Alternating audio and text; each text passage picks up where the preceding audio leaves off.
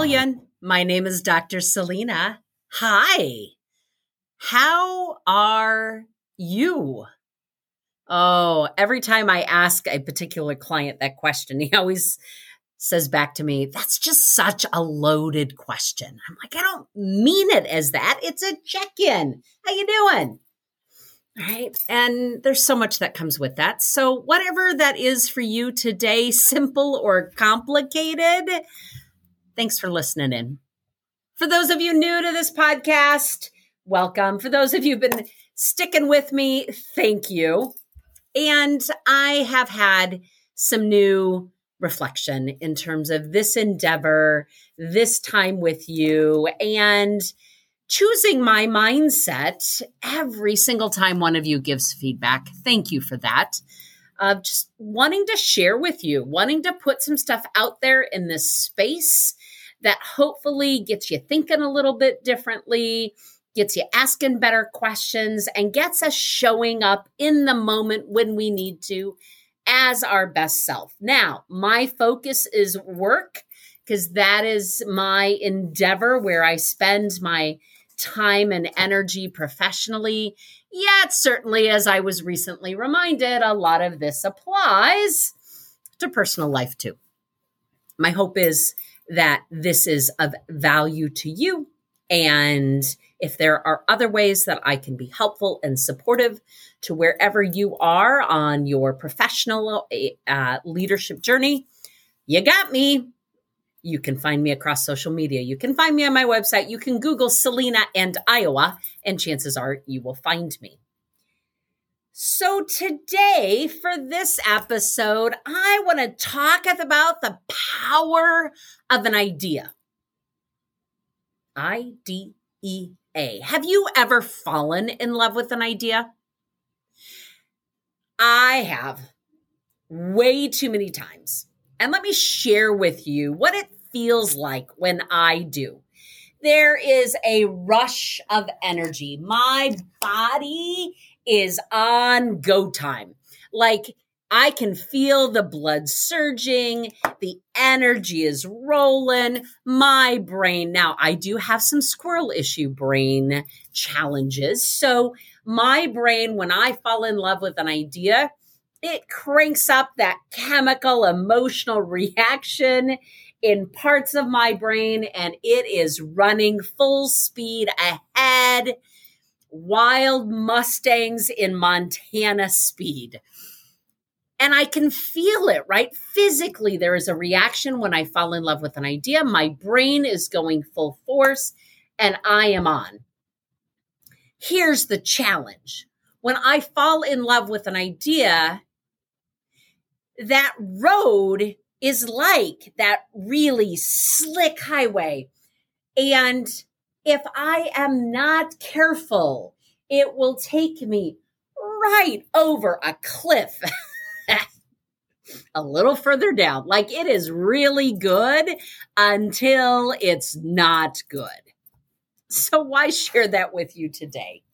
Oh, because chances are we've all done it. And when we think about decision making and leadership moments that often can define us uh, for who we are, where we're at, what we're working on, what our current focus is, ideas can also be dangerous. Now, why? Well, we need to be able to get great ideas from anywhere. Likely you've heard me say that in one of our earlier programs or in training with you we need to be able to get great ideas from anywhere. And yet, when we produce ideas, we need to vet them, V E T, right? And so, what do you do with an idea when it hits you? Do you, do you, just soak it up for a little while, right? Sometimes an idea will hit me and I don't think much of it. Maybe it's a little strange. Maybe it's something different. I'm not quite sure what to do with it yet. And sometimes it just follows me for a while and it just lingers in the back and it picks at me or it, it, it, it floats across my thought stream and I, I wrestle with it a little bit. But there are other ideas that hit me like uh, a semi truck, right? Just rolls it right down the highway. And I jump on and I am now full speed ahead. I've learned over the years that when I go literally running off that thought cliff with an idea, it's never as good as had I vetted it, run it by, included others in that idea. They always help me refine it. They always help me think about it differently. And the idea always gets better. Not once can I think about an idea I fell in love with that didn't get better when I brought others into the conversation. And sometimes I worry about what would they think. And so I like to then keep it to myself because, you know, I can convince myself of many, many things in my head. And, you know, in my personal circles, my husband of nearly 30 years would tell you that sometimes I don't share great ideas because I don't want to be told no. And that's a problem. And that's something I work on. But when I fall in love with an idea, I admit I I, I feel happier. I'm I'm glad it's part of that. I when I get to wrestle with it and consider it and figure out what that looks like if I pursued it. But it's always better when I bring other people into that. Now, what does that mean? You got to include the right people you got to include the right timing. And that's what we see in organizations today. Just because something worked six months ago does not mean that it'll work today. And just because an idea pops up today may not mean that it's a great idea 12 months from now. So, what does that mean for us as leaders? Leaders, we've got to have an early radar detection system. That's what I now call mine. That when I fall in love with that idea and I can feel that emotion rushing and I am full speed ahead, uh, ignoring the cliff warnings coming up, that I need a circle of people I can vet that idea to because they will give me my best feedback. They will help me be better. And of course, if you pick the right people to have in your idea circle, you don't pick people who will just agree with you and you don't pick people who think like you. My best supporters don't think like me. That's why they're that much more valuable to me, but they help me refine that idea. They help me think through it different ways. And we all need that.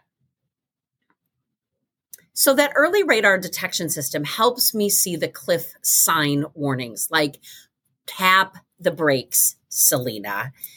You have a couple of people you need to check in with before you pursue this. And so it is. I I I want that early detection system on for us as leaders because all of us need it at a different boundary point. Maybe for you, you wait too long on, on an idea and you need people to prompt you. Maybe you're a processor and you're thinking about, thinking about, thinking about it. And it is time to set yourself a deadline and move it and get input and see where it takes you. And yet, there are others of us that will run with that idea. Yet, what is it for you? When is it best? for you to include other people. Maybe you do need a little bit more think time. And then how do you bring them into that? I love how the energy flows with a great idea, how it builds and grows and nearly floats, right? It elevates everyone who engages with it. And I have to give a shout out. A dear lifelong friend of mine by the name of Sharon Vosmek who leads a wonderful organization called Astia.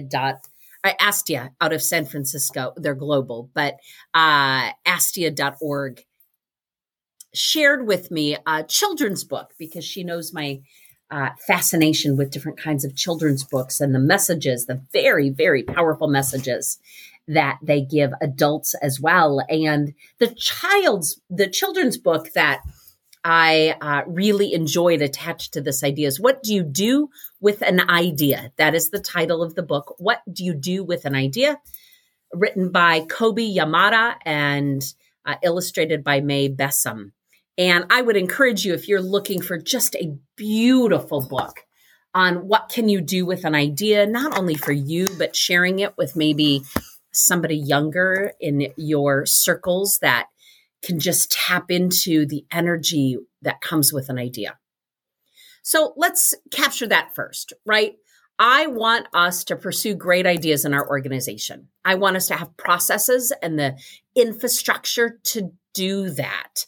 I want us to recognize our own patterns, whether we hold on to an idea and we're hesitant to share, or whether we share it too quickly and it hasn't quite been thought through. Sometimes I, I do that. It's just a brain dump and I kind of put it out there and we sort through it. Sometimes I sit and mind map it out and try to collect my thoughts about it. If you're not familiar with a mind mapping technique, do an internet search on it or reach out to me and I'd happily share something with you on that. Or maybe I take that refined idea and now I got to run it in my circle. I have to share it with some other people, get their perspective, take their insight in and refine it and think about it and figure out what do I do with it next? Where can this idea go? Okay, so let's talk about the opposites. So, you know me, I like definitions. I like compare and contrast because it gets our brain going in other directions. What would be the opposite of this? Well, okay, maybe not the opposite of that whole love idea fall off cliff thing. But where does that also show up? It shows up in one of my favorite cognitive thinking errors, E R R O R S, errors where leaders fall in love with an idea and now ego and passion and stubbornness all get rolled together. The cognitive error is called escalation commitment. And early, early on in some of our first episodes, I shared some of those cognitive errors with you. Today, I want to focus just on escalation commitment in this context of falling in love with an idea. We do make better decisions together. And we know that, of course, in organizational systems, some decisions are carried by specific people. And I say that to leaders. I'm like, that may be your weight to carry. You carry that responsibility to make that decision, develop that idea, take that the next step. Escalation commitment is when a leader takes an idea and escalates it to a point of no return. And so what they do is they get so stuck on an idea, so passionate in where that decision is leading them that despite new data, they ignore their circle, they ignore the data and refuse to change their mind. Sometimes it's stubbornness, sometimes it's ego, but they don't want to let it go. They don't want to recognize that maybe for very good reasons, when they made that decision about an idea, it had great case, it had great merit. There were good things that went with it. But then as they were developing or working out whatever that process is, business conditions changed because we know how rapidly that can happen. And now when they go to implement it or now when they go to announce it, it doesn't work anymore. So what happens with when an idea breaks? That we had all this passion, all this energy. We thought it was a great idea that led to a series of decisions to put a plan in play and it no longer is relevant or it no longer is our best choice. We could have done all the research, had all the data, really thought about this is a good plan. But when a leader or someone gets stuck and and loves that idea, they often can't see changing circumstances around them. They can't see because that emotion tied to it and they can't adjust. So, in workplaces, one example that I sometimes see this is we make a decision to purchase a software system. And we made the best decision we could at the time to the best of our ability, or maybe not to the best of our ability, but we made the purchase decision. And it really doesn't matter what the number is. Let me put a price tag of, okay, I'll keep it some, uh, I'll keep it small, $150,000. Now, if your company is a $2 million company, that's a chunk of change. It's a chunk of change if you're a $200,000 company, less of a chunk of change if you're a $40 million company, but still money, right? Still chunk of change. So let's say whatever we spent on it, we pursued it and it no longer works for us. So we go to roll it out and the leader says something like, that's it. We're sticking to the plan because we've already spent the money and I'm not changing my mind now. And it actually evolves then from escalation commitment, meaning I continue to escalate this. I become more and more committed to it because I get more and more stubborn about not letting my idea go, then turns into sunk cost error, which is it's already spent. That money is gone. I don't care if it's 150,000, I don't care if it's 3 million. The money is gone and so then that combines back to the escalation commitment error because we just keep spending the money, even though the system is not working for us or whatever that decision was. So, why talk about this? Oh, I love passion. I love commitment. I love vision. I actually love falling in love with an idea. but we need early warning detection systems. And as leaders, we have to pay attention to that we need great parameters, markers set up, checkpoints that allow us opportunities to stop and pause, reconsider the environmental conditions that we are making that decision in, not do it alone, but have a great process to which achieve that. So, what does that mean for us today? What could you do with that sharing to understand when there's a great idea, how you embrace it, how you develop it? But then, what's your process for working through it? I was working with a client this week and they described to me that they have all these great ideas but there's a lack of accountability in actually seeing something through that they don't know what to do with it then because they all sit around and they have this discussion and they they cultivate that idea and they identify whether it has merit or but then nobody owns that idea so it doesn't go anywhere. And so we worked up actually a matrix that helped them vet the idea and is this something then that is in the short term or the long term? What's our what's what's the purpose? What would it serve? What area of our organization did it does it fit best in? So we developed a series of questions that they can ask and I don't know, we'll see where we settle, but somewhere between five and seven questions that they can ask in that meeting to give it form and structure to decide how soon do we pursue this? Where does this impact our business? What are the risk factors and who should own it? And we're going to try it and see if that can help them in their idea generation decision making process to know which ideas to pursue and which ones should wait and what their risk factors are, but ultimately who will own it.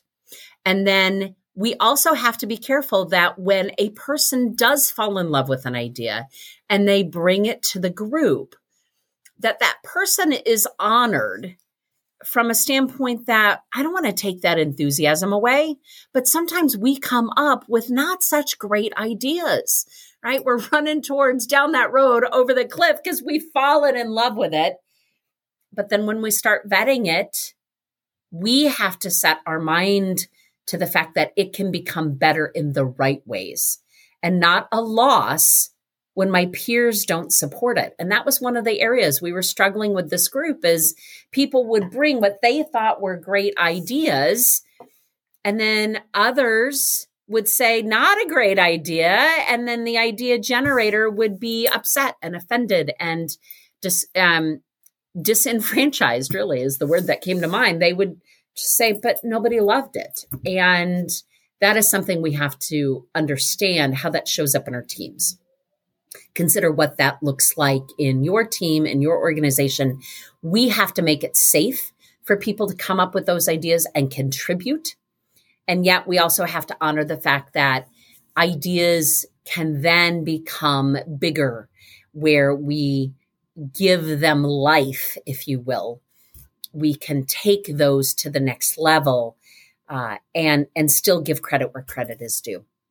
Okay, so if you noticed in this episode, I have goats and ideas. True story. One of my team members saw the title and she goes, "Do you mean goals?" And I'm like, "No, I really mean goats." She says, Why do we have goats in the title of our podcast? Right. So I was recently running a new team activity, a type of been developing more simulations and scenarios to use in training, knowing from an adult learning standpoint, it's really important to how we learn. And I had this team, I had the, I actually had a whole room full of teams developing a brand new company and sometimes in my enthusiasm, I am not clear enough in my parameters. And that happens much in my world. But this group was designing their business and they had ways they had to do it. And they, eh, part of the exercise was strategic thinking. So these are frontline leads and supervisors, and they're trying to come up with their business model. They have to think like a senior leader. And I put all different types of scenarios to them change different types of change they lose people they have to merge with other groups so it's it's it's been interesting it's uh, a new activity for me that i'm working on developing further but i was not clear enough in my parameters so lo and behold if we didn't have a group and i say this with great affection because uh, a number of them are podcast listeners i love that activity and i loved your creativity and they built a business that bought texas and decided that they're uh, one of the ways they were going to manage the land of Texas was bring in boatloads of goats to manage and eat the land. And right there, I knew our exercise was a train that had just run off the rails. And so for the rest of our session, code word goat was that might be your sign that we have now hit a new level of what is really possible, or maybe not so realistic. But maybe today that will stick for you because we have to be able to get great ideas from anywhere. We need passion and vision and focus and your energy around ideas that will help us problem solve and think differently and manage through the challenges we have in front of us. And sometimes ideas erupt into unexpected and sometimes impossible ways. And if it's in a scenario where it includes the land of Texas and goats, I cut their budget and they had to regroup. But maybe for you today, it's just recognizing what is on your early radar detection system when do you need to bring others into your ideas? Who is in your circle to support you with your ideas, honor your enthusiasm, but also give you a great reality check? I think we can do that better for each other. So, on behalf of the Workplace Chameleon, learn something new today. Smash mental health stigmas and make good choices. Until next time, this is Dr. Selena.